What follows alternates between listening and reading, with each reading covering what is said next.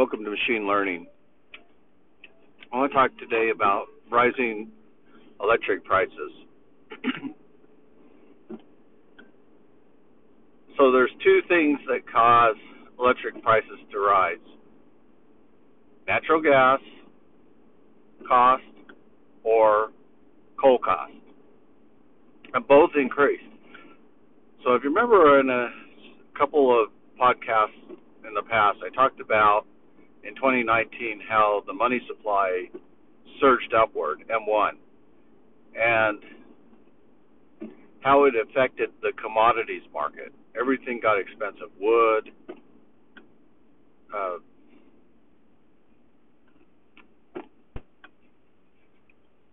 and so there was like an increased cost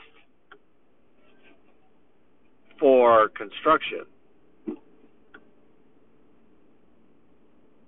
And so that same pallet that you would buy for a thousand dollars would basically buy about a fourth of what it used to.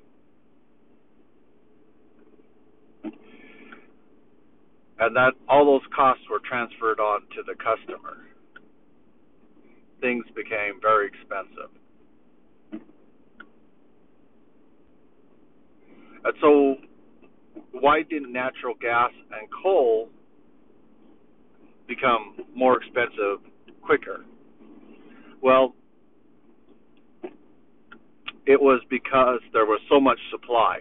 And as I was saying earlier, well, as I said in several podcasts in the past, that the United States has a trillion barrels of oil. There's so much oil. And the oil prices could significantly drop. But because of heavy regulation, that can't happen.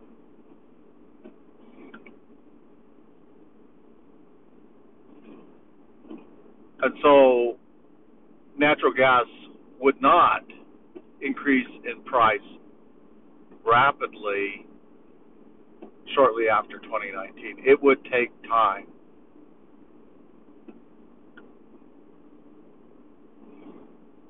But as the natural gas was being exported to Europe because of the Ukraine crisis, and as that crisis began to escalate and worsen, and supply chains began to reduce between Russia and Europe, then natural gas and coal exports would increase to Europe. And I think that the economies of Europe would be most impacted by the increasing cost of natural gas and coal. And they would their economies would be the first to fall into a recession and depression as a result.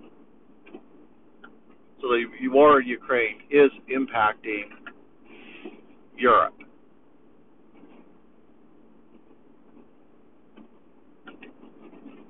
And in the United States, the exporting of that natural gas, even though we have such a huge amount of natural gas, is causing disruptions in the supply chain.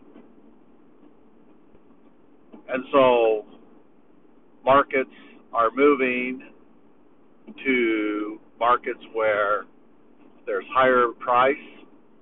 So as the demand increases, the price increases, and that supply moves in that direction. And that leaves a vacuum for the electric power that depends on the natural gas prices.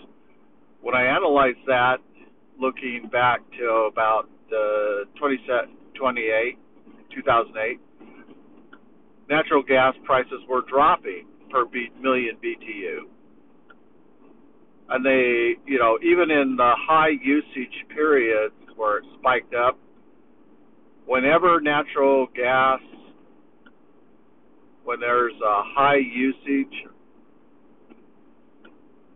and there's higher demand for natural gas, the price significantly increases for natural gas.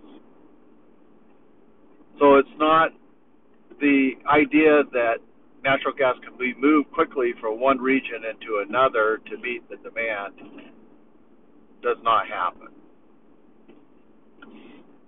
And that's I think that's the weakness of natural gas is that it's very localized. So if you take a very localized commodity and then begin to export or siphon off of it, the price is going to increase quickly. And so as the price of natural gas increases, the cost of electricity increases. And that's what we're seeing with the natural gas market is that electricity prices are increasing. So, what does that mean for Wyoming, who produces the most coal fire electricity in the nation? I think that that means that there will be electricity also, like natural gas and coal, uh, can be exported to other countries. We saw our uh, other states, and we saw that when California was having rolling brownouts, that they were buying through Enron, were buying power. They were brokering power to areas that were in shortage because they're willing to pay a higher price. So housewives were complaining about their $300 a month electric bills.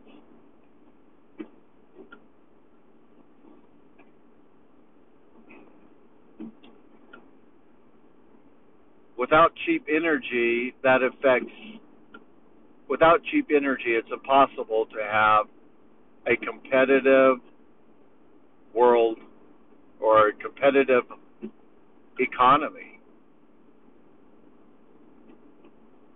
Manufacturing requires cheap energy. And so the country with the most energy is going to have the cheapest products and the best products.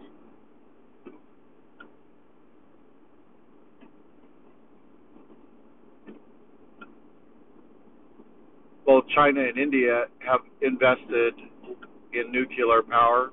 China particularly has invested in nuclear power. And several of their reactors are coming online. Several years ago, and I was looking at this problem because it was a problem and I was pondering why electricity was not a thousand times cheaper. I realized that we don't build new energy production systems. Solar is too expensive.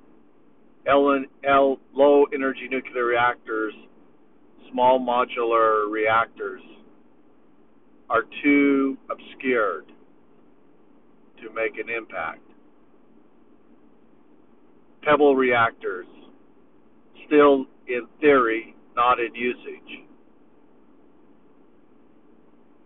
Uranium based reactors, very expensive, long development time periods to put into production, can't react to the demand in the short term. So we're left with solar and coal and natural gas. And now that our natural gas and coal are becoming more expensive, electricity will become more expensive. Probably then driving more demand for solar.